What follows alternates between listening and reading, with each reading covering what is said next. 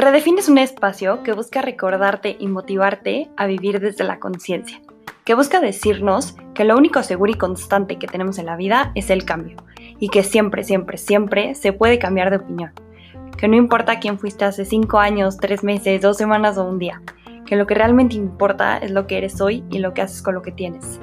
Siempre es el mejor día para volver a empezar. Te invito a quedarte un ratito conmigo. ¿Te quedas?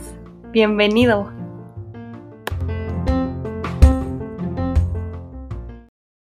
Hola, hola, hola, bienvenidos una vez más a Redefine, yo soy Cam y antes que nada quiero darles miles y millones de gracias a todas las personas que se han dado el tiempo de escuchar capítulos pasados y me han escrito, me han mandado sus historias, sus anécdotas, las gracias, buenas vibras, comentarios, neta, qué gozada y qué regalo más grande. ¿eh? Si eres nuevo, bienvenido. Gracias por siempre regalarme un ratito de tu día.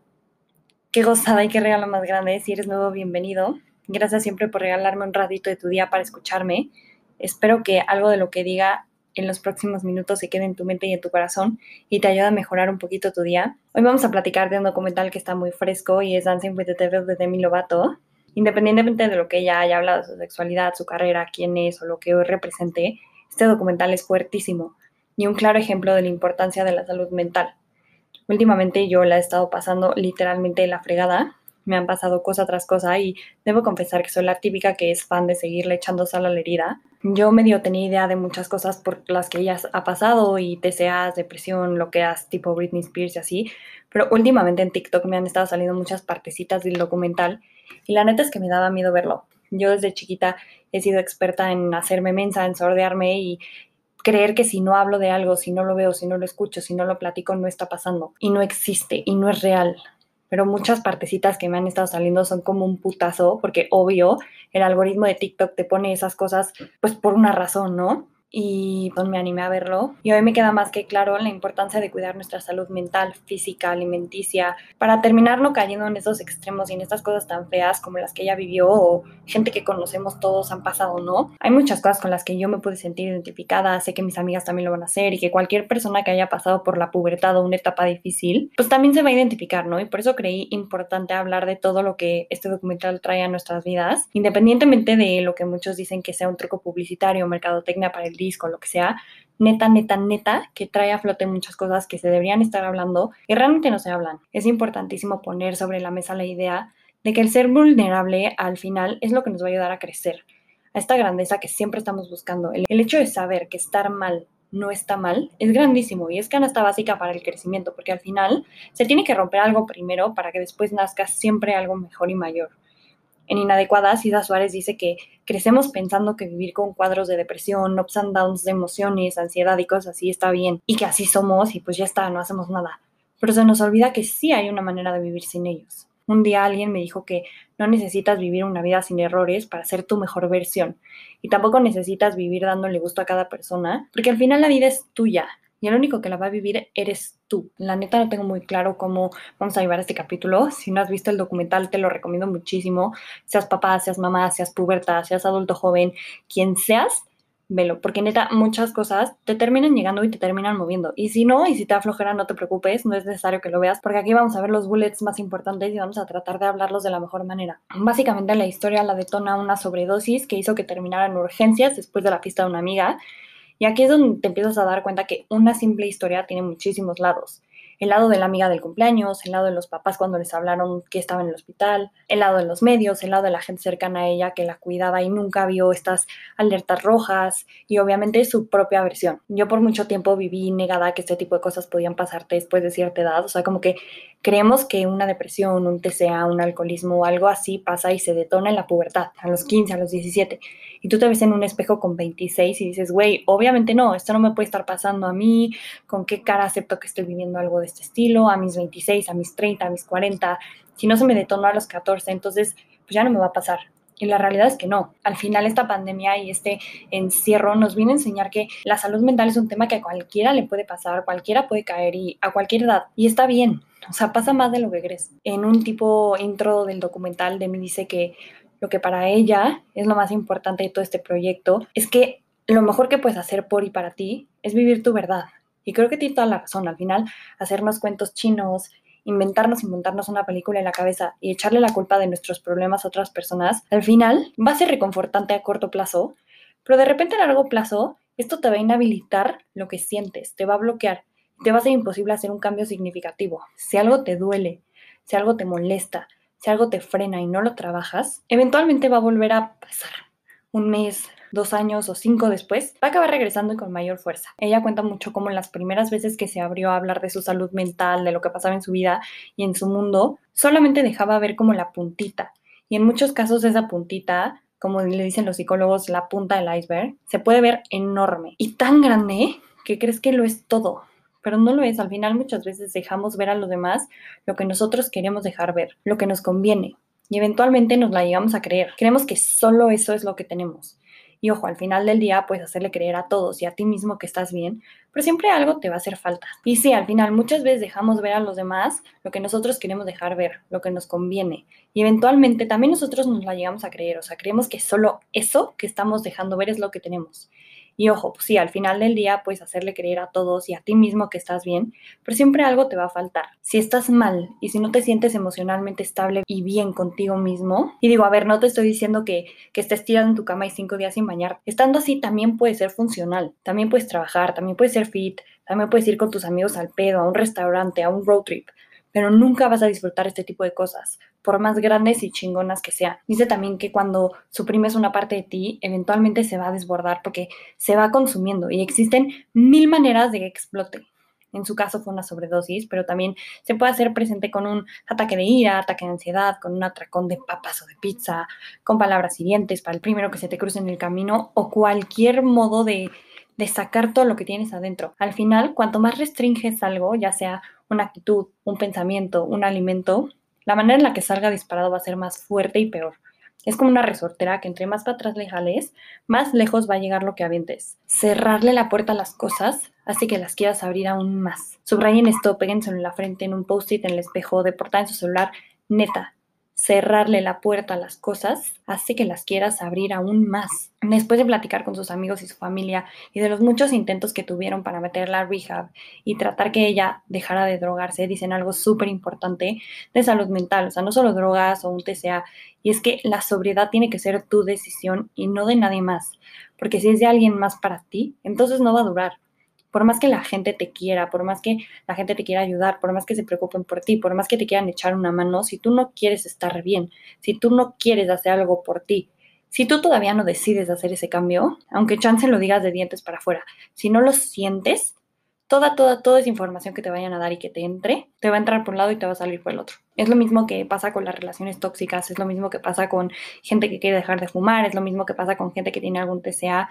Si no sientes y si no quieres hacer ese cambio en tu vida, por más manos que te echen, nada, nada, nada cambiar. No puedes ayudar a alguien que no quiere ser ayudado. Puedes aislarlo, amenazarlo, también ofrecerle ayuda hasta cansarte y al final, cuando tú estás mal, eso es algo que con lo que la gente que te quiere y se preocupa va a tener que luchar por muchísimo tiempo. Hasta que desgraciadamente se va a terminar cansando o se van a terminar dando por vencidos porque eventualmente ellos tienen que protegerse, cuidarse de un desgaste emocional y físico y decir, te quiero, me preocupas y si tú no te quieres ayudar o dejar ayudar, mejor cada quien por su lado y si te encuentro te saludo y si no también. Además, el empezar a querer hacer estos cambios, esta rehabilitación y esta ayuda por complacer a alguien más, puede terminar detonando cosas mucho peores porque no lo estás haciendo por ti. En el documental hablan un poco de su situación con la comida y cómo un día decides, entre comillas, bajar un poco el régimen, bajarle un poquito a tu intensidad, ya sea para esconder estos focos rojos ya sea porque estás un poquito consciente de que ya te estás pasando o por hacerle creer a los demás que ya estás haciendo algo por ti.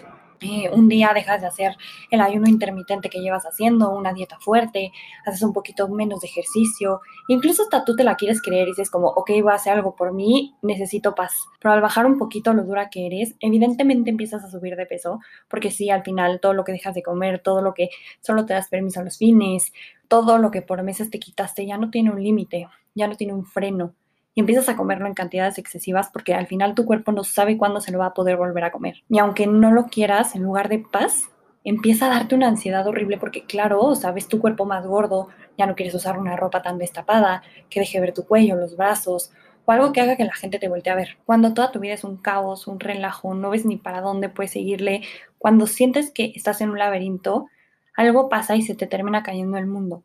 y caes en esta idea de que te tienes que agarrar algo. Y es ahí cuando nuestro instinto empieza a querer controlar todo. Y aquí sí tengo que confesar, soy experta controladora y que trata de tener todo bajo control, porque cuando no puedes manejar lo que está a tu alrededor, llega un punto que haces todo por manejar lo que sí puedes. En este caso, las calorías que quemas, las calorías que, que comes, y se vuelve hasta un juego el plantear qué sí puedes comer, qué no puedes comer, alimentos prohibidos, eh, compensar la comida, qué cosas solo puedes los fines, si es tortilla de harina nada más puedes una, si es de maíz puedes dos si son chiquitas, solo queso panela, en fin, una terrible idea porque además no tienes ni base ni idea de nada. Tú solito empiezas a generar tus propias reglas y a decidir qué es bueno y qué es malo. Y si un día no te queda de otra y vas a casa de tu abuela y, y acabas comiendo algo que según tú está mal, el mundo se te cae a pedazos. Y empieza esta compensación de hacer ejercicio excesivo, un té detox, empieza un círculo vicioso que nunca termina porque llegas a creer que si tienes el control de lo que comes y de lo que haces en un día a día, crees que puedes tener el control de todo lo demás. Y ese es el problema más grande. Cuando no estás bien y lo sabes, te vuelves experto en esconder lo que tienes, experto en hacerle creer a la gente que estás bien, experto en hacerle creer a la gente que no tienes nada. Cuando explota la situación que por mucho tiempo has escondido, has tratado de controlar y has negado a los que te conocen no te quieren, se empiezan a sacar mucho de onda y no saben en qué momento pasó cómo fue que pasó, o sea, viven contigo, conviven contigo 24/7 y cómo es que no se dieron cuenta. Y al final no es justo para ellos, o sea, porque todo es culpa tuya. Todo es resultado tuyo por esconder y manipular las cosas. Y sí, al final la gente que está cerca y sabe lo que has pasado, ya no se percata de estas red flags porque tú solito sabes con quién sí y con quién no las puedes dejar ver. Y este es otro consejo que me dio una persona que quiero mucho y es que dejes de fingir que todo está bien si en el fondo no lo sientes así. Deja de buscar una vida perfecta. Ser feliz no es una obligación, es un sentimiento. Deja de esconder lo que sientes y saca todo lo que tienes adentro. Dejemos de querer controlar todo.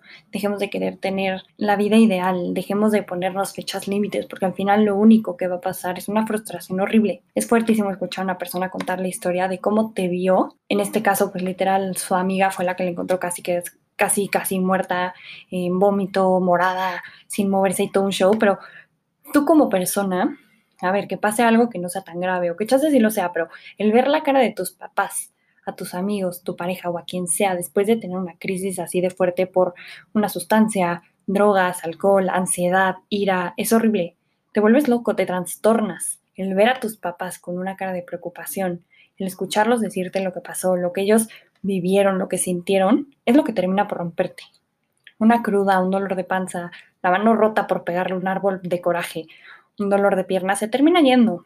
Pero ese sentimiento como de cruda moral, ese hueco que te queda en la panza y esa culpa, no se ve con nada. Dicen que en la noche que le dio la sobredosis, el dealer que le vendió la droga fue a su casa y abusó de ella, y en la mañana la dejó tirada en su cama como si nada y se fue. Y eso es muy fuerte, pero ella dice que muchas veces crees que dijiste un sí consensuado a algo, pero pasa el tiempo y te das cuenta que realmente no estabas en ningún estado mental para tomar una decisión clara. Y esa culpa y ese trauma no desaparece de la noche a la mañana. En los primeros meses de tratamiento es algo que se va a quedar contigo toda la vida. Cuando crees que sanas y crees que sueltas, la recaída no tiene que ser al mes, a la semana o a los dos años. No hay un tiempo que sea igual para todos, cada quien tiene su proceso. Y justo en el documental dicen algo muy, muy cierto, y es que cuando las personas recaen, es muy común que no recaigas en donde estabas. Nunca vas a regresar a donde estabas siempre regresas a un lugar peor. Y la neta, no te das cuenta hasta que estás ahí. Por ejemplo, tu primera, digamos, gota que derramó el vaso fue hacer ejercicio excesivo, obsesionarte, estar en los huesos, contar las calorías que quemabas, quemar el doble. Y lo superas, o crees que lo haces, pero el día que recaes ya no solo es un exceso de ejercicio, también viene de la mano con laxantes, dietas escondidas, un ayuno extremo que la gente te dice, wow, ¿cómo aguantas 18 horas sin comer?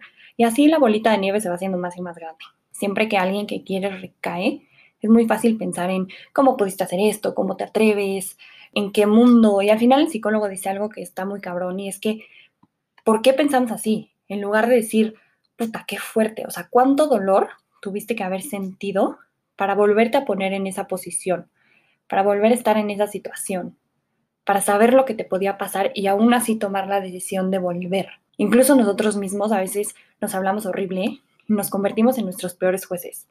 Ojalá empecemos a poner en práctica la autocompasión, a ser más pacientes con nosotros mismos cuando cometemos un error, aplaudirnos los pasitos que damos, a ser nuestros propios superhéroes, porque el ser tu peor enemigo solo te va a hacer el proceso más complicado de lo que ya es. De mi cuenta que un día regresó de un retiro y decidió llamarle a este rock dealer porque quería volver a escuchar su versión y reescribir la decisión de violarla. Quería que estar con él fuera su decisión. Y al final él, también tenía algo que ella quería, que eran drogas. Y a mí eso me pareció muy, muy fuerte porque muchas veces tenemos este patroncito de regresar a buscar a esta gente que nos hizo daño, que nos hizo chiquitos, que nos lastimó, con una excusa súper tonta de ahora yo lo voy a lastimar a él, ahora sí lo voy a decidir yo.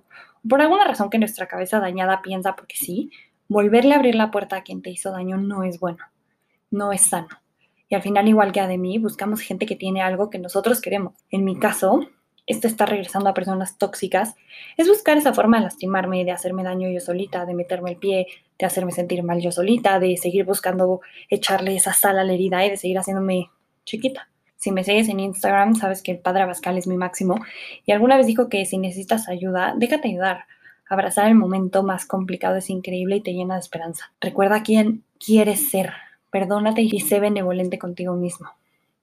Es importantísimo que empecemos a pedir ayuda, reconocer de dientes para afuera que a veces la pasamos mal, que busquemos esa red de apoyo en nuestros amigos, parejas, familias, que de verdad entendamos y en serio lo hagamos, que estar mal no está mal, pero que no hacer nada sí lo está. Es súper importante estar con gente que nos quiere, no te aísles. Es una distracción para bien, porque puedes ver otras cosas, puedes ser feliz y sobre todo te das cuenta que en tu corazón le puede llegar amor de todos los lados posibles. Carl Rogers dice que la buena vida es un proceso, no un estado de ser. No hay una dirección y no es un destino. Si crees que el hacer algo bueno por tu salud mental es que de un día para otro la vida va a ser Disney, estás muy equivocado. Si crees que por arte de magia tus miedos, tus dolores, tus culpas, tus preocupaciones y tu pasado se van a ir, también estás súper equivocado pero pidiendo ayuda, intentando ser mejor todos los días, se baila muchísimo más a gusto con la vida. Acuérdate que estar bien no es cosa de un segundo a otro y hay cositas chiquitas que te van a ir diciendo que vas mejor. Nadie más te las tiene que decir, nadie más las tiene que ver, pero tú las tienes que sentir.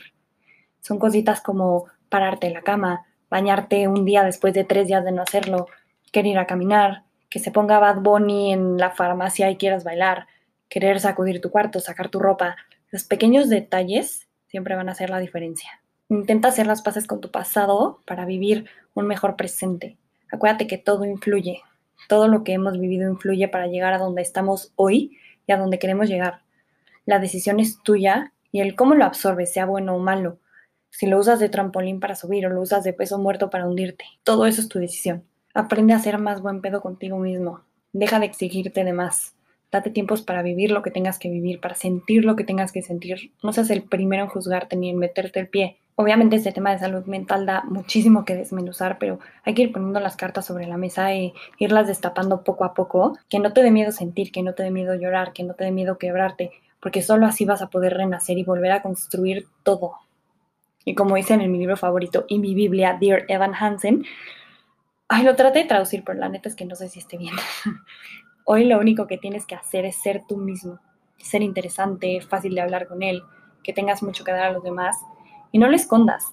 Deja que los demás vean quién eres de verdad, sea auténtico y fiel a quién eres. Entendamos que todos tenemos este lado oscuro y negativo, pero que también podemos hacer las paces con él si nos lo proponemos. Muchas, muchas gracias por estar aquí hoy, por darle play. Te recuerdo que me puedes seguir en Instagram como Podcast Redefine, mandarme los mensajes que quieran neta, mi es una puerta abierta por si me quieren describir lo que quieran y espero verlos aquí en el próximo episodio. Feliz vida y acuérdate de siempre cuidar el presente porque en él vas a vivir toda tu vida.